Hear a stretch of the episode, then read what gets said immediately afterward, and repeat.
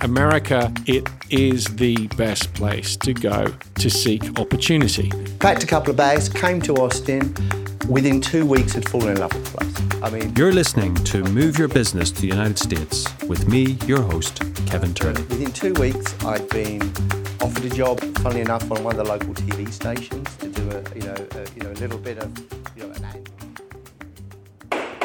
Order! Order in court! The United States is notorious for its litigious nature. From Europe, at times it seems that everyone is suing everyone else. Or so it seems. Well, today, Sebastian is taking me to meet a Texan lawyer, Joe Fulwiler. Take a listen to what I found out when Joe spoke to us about the reality and the myth behind life as a US lawyer. Order! Order! So, today on Move Your Business to the United States, we are in a law firm here in Round Rock, Texas, meeting Joe Fulwiler. Joe, welcome to Move Your Business to the United States. Thank you very much. Thanks for having me. Joe, uh, we deal with European entrepreneurs. Uh, Sebastian advises them on their moves from uh, successful startups and successful ventures in Europe to operating in the United States. Looking across the Atlantic, it's a huge leap with all sorts of uh, pitfalls and all sorts of worries and all sorts of possibilities as well. What does a European entrepreneur need from an American lawyer in terms of that transition phase, Joseph, in your experience? The first thing that they typically need is to create some sort of business entity. It could be a corporation, it could be an LLC, which stands for Limited Liability Company, some sort of entity to hold the assets of their business and to give them some limited liability for their personal assets from any liabilities that arise in the business. Usually, the second question they have is around accounting, bookkeeping, and taxes, payroll taxes. Number three is usually contracts with their customers or with their employees. So, those are usually the first three things that I end up consulting on. Sebastian, in your experience uh, starting companies in the United States, ha- have lawyers been pivotal t- to their success? Absolutely, yeah. I mean, we work uh, with um, you know uh, with a number of U.S. attorneys, and to get to get things right at the beginning is incredibly important. And the steps that uh, Joe mentioned are also, in my experience, vital steps that all entrepreneurs um, need help with. Definitely. So, Joe, there's the kind of positive side, which is helping the structure and the building of a company, you know, in terms of employment laws and making sure that the employment regulations are adhered to. Um, can you give us a little bit of an oversight, though, for our Euro- for a worldwide audience? Because America, we tend to think, well, America, but uh, you've got you've got federal law, state law. I don't even know if you've got city law. I mean, how, how does it actually work? Can you give us a sort of beginner's guide to the U.S. legal system? Yeah, so the national level law is referred to as federal law, and it tends not to come into play as much as the state laws do. So, usually, when analyzing steps that you need to take to start your business, you usually want to start with state law um, because the state law is really much more pervasive and much more applicable.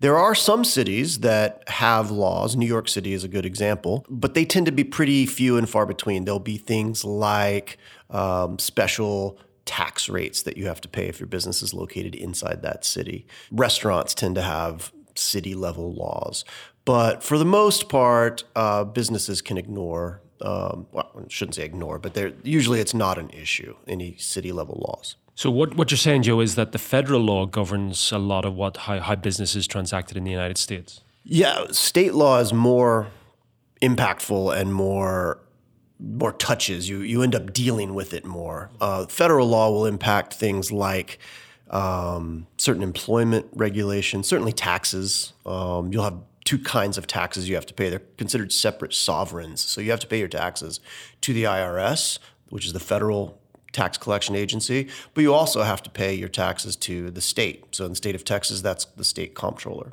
And I think where our clients are typically come into contact with the federal law, or at least some of them, is the whole immigration immigration law. I mean, this is what then our friend Orlando deals with. You know, so immigration law is a federal law is the same throughout the United States. Um, I think, um, uh, based on what you said, Joe, it would be really interesting because, um, I mean, Texas is our kind of hub, Austin is our hub, and a lot of our clients start their journey in the United States in Texas and in Austin. So, could you uh, point out some of the benefits, uh, maybe compared to other states, that Texas has as a base uh, for one's business?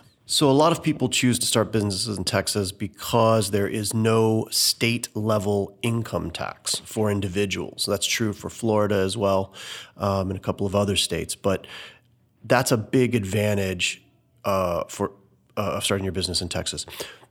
Another thing that people cite frequently is the lower level of red tape and regulation that Texas has. Texas is very much known for that whenever you start any business, let's say you start a dog, uh, dog grooming business, well, first you start the business. In, in other words, you create the LLC, you set up the bookkeeping, you open a bank account, but you then have to comply with whatever training and licensing requirements dog groomers have to comply with, or, or whatever the business is. And in Texas, those requirements, those licensing and training and kinds, those kinds of requirements, typically are much less onerous than in than in other states. What about the, the sort of city jurisdiction? You know, I hear about city ordinances and that sort of thing. How does how does that fit into all of this? Well, if there are city ordinances that apply, you certainly have to comply with them, but they tend to there tend to not be a whole lot of city ordinances unless you're dealing with something very local like restaurants. So, is there any example you can give us of a, in Austin here of a, of a city ordinance that would impact on a small business? Well, it would depend on the small business, but for example, uh, there is a sound ordinance in Austin that gets litigated a lot because we have a lot of bars and restaurants. It's the live music capital of the world. It's a college town. And the limit, I believe, is 80 decibels. And anytime you open a bar, just expect to get sued by your neighbors and get the police go out there with these, you know, noise meters. And so those are the kinds of very local things that could impact your business. What's happening at the defense table? Miss Street. Oh, Judge Selby. Yes, Miss That's Street? the most terrible thing, or at any rate, I think it's terrible, or, or maybe it isn't. Uh, uh, uh, well, Mr. Mason, would you come and help me with Mrs. Grant? Besides, there's, well, I, I do think there's something that the court should know. Well, Kitty DeCarlo's lying testimony has forced Perry Mason into a daring and desperate plan of action that will mean much needed delay if successful but certain conviction for his client, as well as possible disbarment and ruin for himself if a single step fails.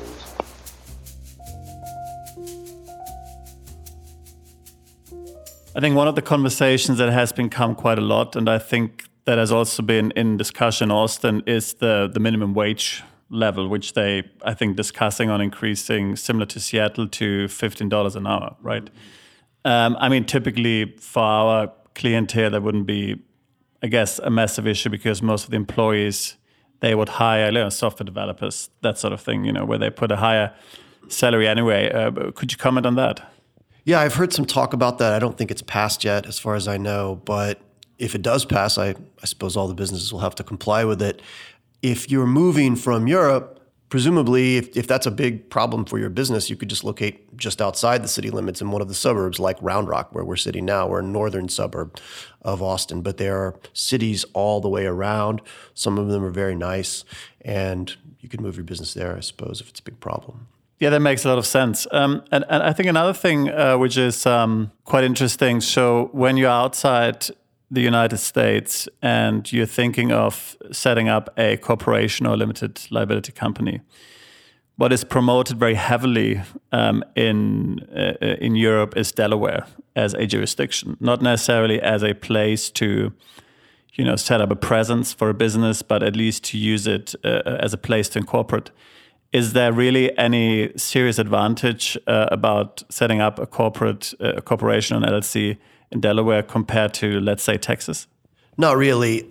Delaware law is helpful if you have a very large corporation and you want to implement a poison pill. If you know what that means, it makes it harder for um, people to take over your corporation by buying stock on the public markets. Um, that doesn't apply to small businesses. The toughness of the corporate veil is also an issue. It's very tough in Delaware, but it's very tough in Texas too. It's hard to pierce the veil and get through the corporation's back end and into your personal pockets, so to speak. Um, but I don't think it's worth the added complexity uh, uh, for most small businesses to create a Delaware corporation because then you still have to register it to do business here in Texas, and now you're subject to suit lawsuit in Delaware. So if somebody wants to be clever, they can hire a lawyer in Delaware to sue you, and you have to fly up there for all of your hearings. It's just it's it's added complexity. I, I would say that Texas corporations and LLCs are fine for most small businesses.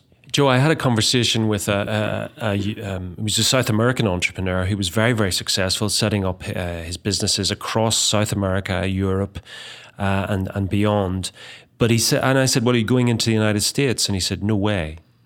And he was working in the sort of healthcare department. And I said, why not? And he said, too litigious. A lot of foreigners, especially Europeans, see American society as extremely litigious. You know, everybody's suing everybody all the time. Uh, is this is this for real? Well, healthcare is an odd industry because it's incredibly heavily regulated.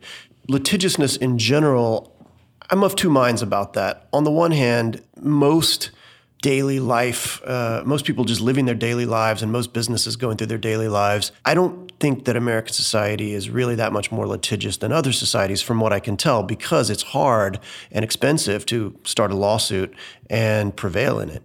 There is one thing that we have which um, makes it a little easier for lawyers to take on cases uh, on contingency fee. That, so the one thing that we have is the contingency fee system, and we have the American rule for um, legal fees, which means each side absorbs their own legal fees, where, as opposed to the British rule, where the winner gets their fees covered by the other side.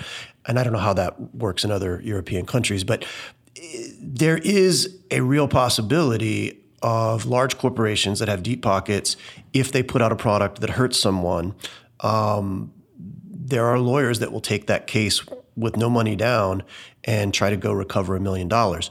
It's a controversial thing. I happen to think it's a good thing because it keeps corporations from putting dangerous products out there. Um, but I suppose the uh, it's in the eye of the beholder. Yes, I mean, I, I mean, I have to agree from personal experience. Um, I guess some anecdotal evidence of living in the United States, living in Texas uh, uh, for a number of years. I mean, I have never been sued. Um, I know very few people, very few entrepreneurs, small business owners who have ever been sued. I mean, I guess the only case that I can remember is uh, someone who ran a pizza shop, and then his delivery driver had an accident with a company motorbike or uh, something like this, and then they tried a personal injury claim, and then I think at the end they settled, you know, for a thousand dollars, a very small amount. But I think the personal injury um, is mainly where the litigious, you know, where probably the American system is more litigious uh, than other systems. Say, for example, in Germany, because in Germany they never pay high, you know, high damages. I mean, it would be no point to do that sort of thing. So, would it be fair to say, Joe, in your practice, in your working experience, that um, this kind of malicious, litigious nature is is rare, a rare thing as it is in, in other countries? In my experience, it's incredibly rare because even in the cases where the lawyer is taking the case on a contingency fee, the lawyer still has to invest his or her own time and money to pay for the all of the experts and all of the discovery and they don't do that unless they think it's a good case. I, I don't think it's that common for bad cases to be brought. Hi, you're listening to Move Your Business to the United States. Just a quick word from our sponsors, Mount Bonnell Advisors. The people there have been advising clients on moving stateside for years. For all your needs, both business and practical, head over to mountbonnell.com to find out more. Thanks for listening.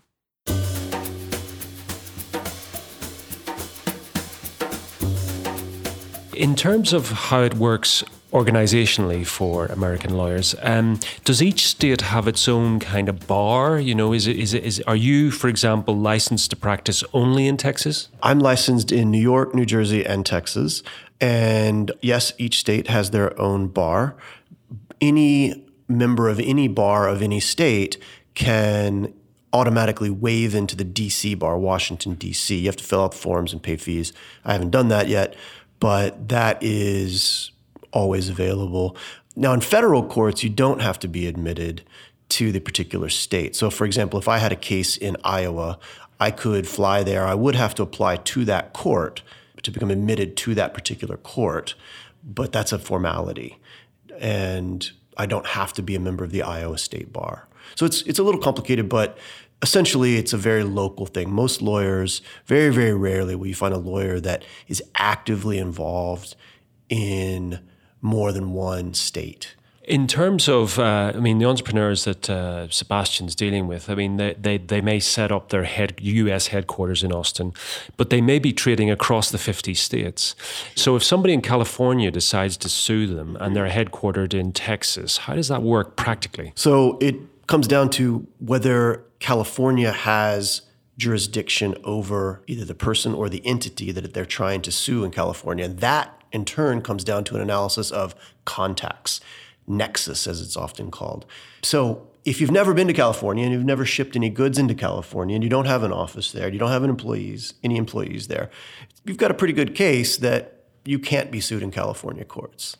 But if you are, in fact, doing business in all 50 states, you have offices in all 50 states, you're shipping products to all 50 states, you're collecting taxes and paying local taxes in all 50 states, then you can be sued anywhere. Joe, law firms, uh, I know they vary in size. Certainly in the UK, you can have huge corporate law firms in the City of London, or you can have virtually one man operations or one woman operations, uh, probably more dealing with criminal law or and some are mixed. They deal a bit of civil, a bit of criminal. How does it work here? Do you have a, like a law firm that deals with civil and criminal and everything, or does it just specialize in one thing? Or do you know what I mean? Or are you a business lawyer? How does it work? Well, it's very similar to what you described.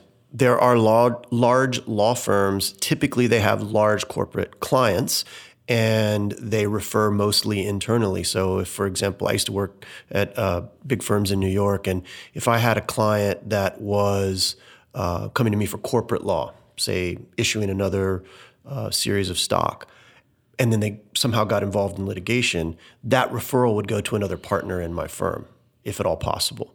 So that's why those large law firms exist.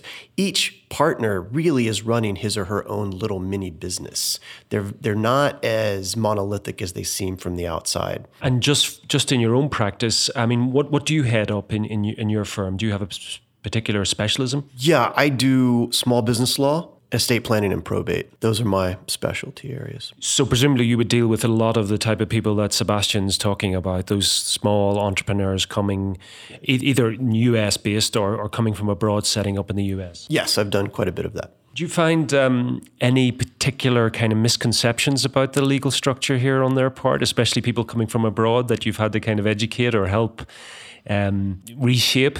I've seen two reactions. One is that people are sometimes surprised at how complex it is. It depends where they're coming from. But there are some places where you don't do all of these things. You just start doing business and that's it, you're done. And I've also seen, again, depending on where they're coming from, I've seen people have a more lackadaisical attitude about paying taxes or keeping the books uh, properly.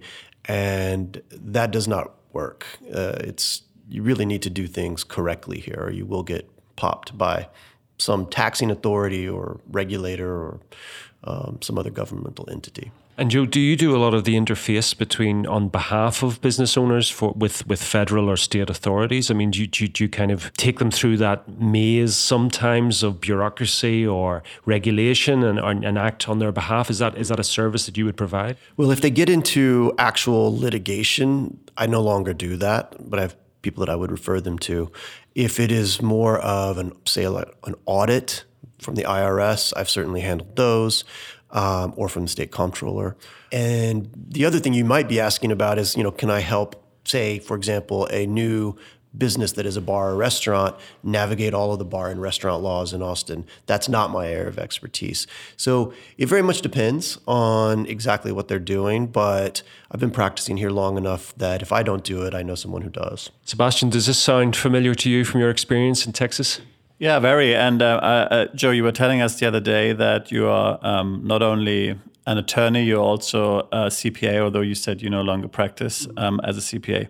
How does uh, being a CPA um, help you with dealing with your law firm clients? Well, just being able to really understand from the bottom up the accounting, the bookkeeping, and the, just the financials and the economics behind the businesses I've found to be very helpful. Oftentimes, people get frustrated because they're asking their lawyer a question and then they're asking their accountant the same question or a related question. They may be getting two different answers. And so um, I, I try to be sensitive to the accounting side when giving legal answers. Yeah, I think it's extremely helpful. It's extremely helpful, especially for the type of clients we are dealing with, you know, because they have to kind of wrap their head around um, not only the legal system, but also the tax system. So for for someone to be able to understand, even if later on they have to refer them to a specialist, you know, but to be that entry point and say, well, okay, um, this is you know setting kind of them on the right track. Yeah, um, that is that is extremely helpful. What is the most common legal form in the United States, uh, Joseph? Well, in Texas, for small businesses, I would say limited liability companies or LLCs are the way to go in most cases. They're very simple to set up. You can actually create them yourself on the Texas Secretary of State's website for a small fee, $100, 150, I think it is. And you don't even really need a lawyer to create the entity, to get its sort of birth certificate. It's called a certificate of formation. You probably need a lawyer after that, though, because especially if you have business partners, you're definitely going to need a company agreement that defines the relationship among the partners and what happens in, in case of the four Ds death, disability, disenchantment, divorce. So, if any of those things happen to any of the partners, um, you need to know how who's going to remain in control and how disputes are going to be settled. So that's a very important document. Even that you can find forms on the internet, but it's a little it's a little dicey. Um, but to answer your question, I would say it's an LLC. There's still a question though. Once you form the LLC, how do you want it to be taxed for federal purposes? Do you want it to be taxed as a corporation? There's a type of corporation called an S corporation, which has pays no entity level tax. You can choose that, or you can go with the default for LLCs, which is to be taxed as a partnership. They also face no entity level taxation. I think another common um, issue um, or question that many of our clients have is the whole, um, you know, protection of intellectual property. Um, so clients who, let's say, have um, already sort of created some sort of software and now want to use that in the United States. So how does Texas fare up like with uh, intellectual property rights? Well, intellectual property generally is governed at the federal level here. So it goes to the U.S. Patent and Trademark Office, uspto.gov. And technically, you don't have to file a trademark, or if you've used a mark in trade first, it's your mark, but it's always recommended to go ahead and do that filing. Same thing with other intellectual property. That, that is referred to in the US as prosecuting a patent or prosecuting a trademark that, that's the, just the process of making that filing and getting that approval back from the U.S. Patent and Trademark Office. I don't do that sort of work, and in fact, you don't even have to be a lawyer to do that sort of work.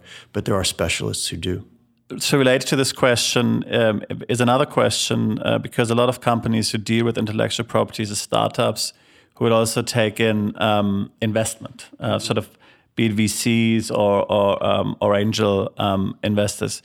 Do you know um, the? Do you know a little bit of the VC and angel investor scene in Austin? Yes, I'm somewhat familiar with it. And if a venture capitalist, especially a sophisticated one, makes an investment in your business, that changes everything because they are going to have their own lawyers, their own forms. They are going to do Delaware corporations because they are planning to hopefully go public one day. And they're going to want it to be a C corporation, which is a regular corporation that is taxed at the entity level, as opposed to the S corporation I mentioned earlier. And the reason they're going to want to do that is because they're going to want to have two, at least two different classes of stock. They are going to want better stock that has more rights than what they're going to give you as a founder. So, for a lot of reasons, um, all bets are off. Everything I've said changes if you have a VC uh, investor. Just quickly on that point, Joe, um, I know you talked about state tax and federal tax on an individual basis. Do companies then have state and federal tax as well? Oh, absolutely. And, uh, and in many cities, a, a city tax as well. So, yes, they do, but only C corporations, well, I shouldn't be that broad. Among the commonly used entities, C corporations actually pay taxes to the federal government. Let's keep it simple. The partnerships and S corporations don't pay any entity level tax to the federal government. That they do to the state? Uh, they do. Uh, in t- it varies state by state, and it's typically a much smaller amount, but yes. So it's true that the, in America, it's the only certainties are death and taxes. Yeah. yes, absolutely. And I think one should add that the local tax that they have in Texas, the franchise tax, only applies to, you know, I guess larger businesses once they have sales in excess of more than a million, I think it is, something like this. Yeah, I forget the exact dollar amount, but even when you pass that threshold, it's still not a terribly onerous tax.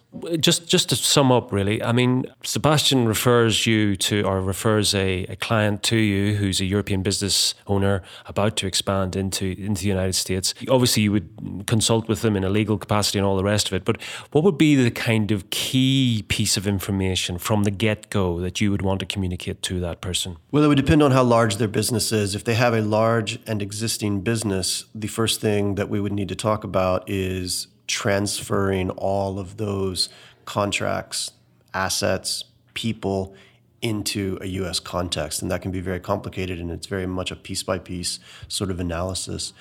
If they're a small business, then the first thing to talk about is just creating the entity, uh, talking about limited liability, talking about how much money they're going to put in, and talking about the tax ramifications and all of the bookkeeping that, that goes behind that to make sure that you can comply. That sounds like pretty good advice. Wouldn't you agree, Sebastian? I totally agree. Yeah. Um, so, Joe, how uh, can our listeners find more about you, your practice, and how to contact you? My website is fulwilerlaw.com, and that's my last name is spelled F as in Frank, U L W I L E R. Fulwiler, and then the word law, L A W, dot com.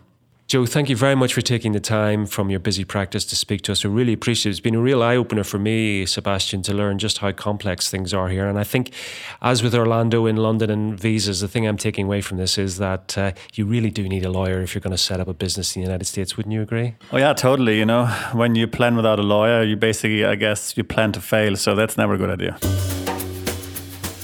Next time on Move Your Business to the United States an entrepreneurial journey is about the most one of the most unique things that you could do in life. It has the the highest highs, can't even express how great they are, and some of the lowest lows. And you can only to me reach in to find your way through it if you really believe that in your DNA this is what I'm supposed to be here on earth doing. You've been listening to Move Your Business to the United States with me, Kevin Turley. A huge thanks to my producer, Emmett Glynn who produced this podcast for Mount Bonnell Media. To find out more, go to mountbonnell.com. And remember, dream big, dream America.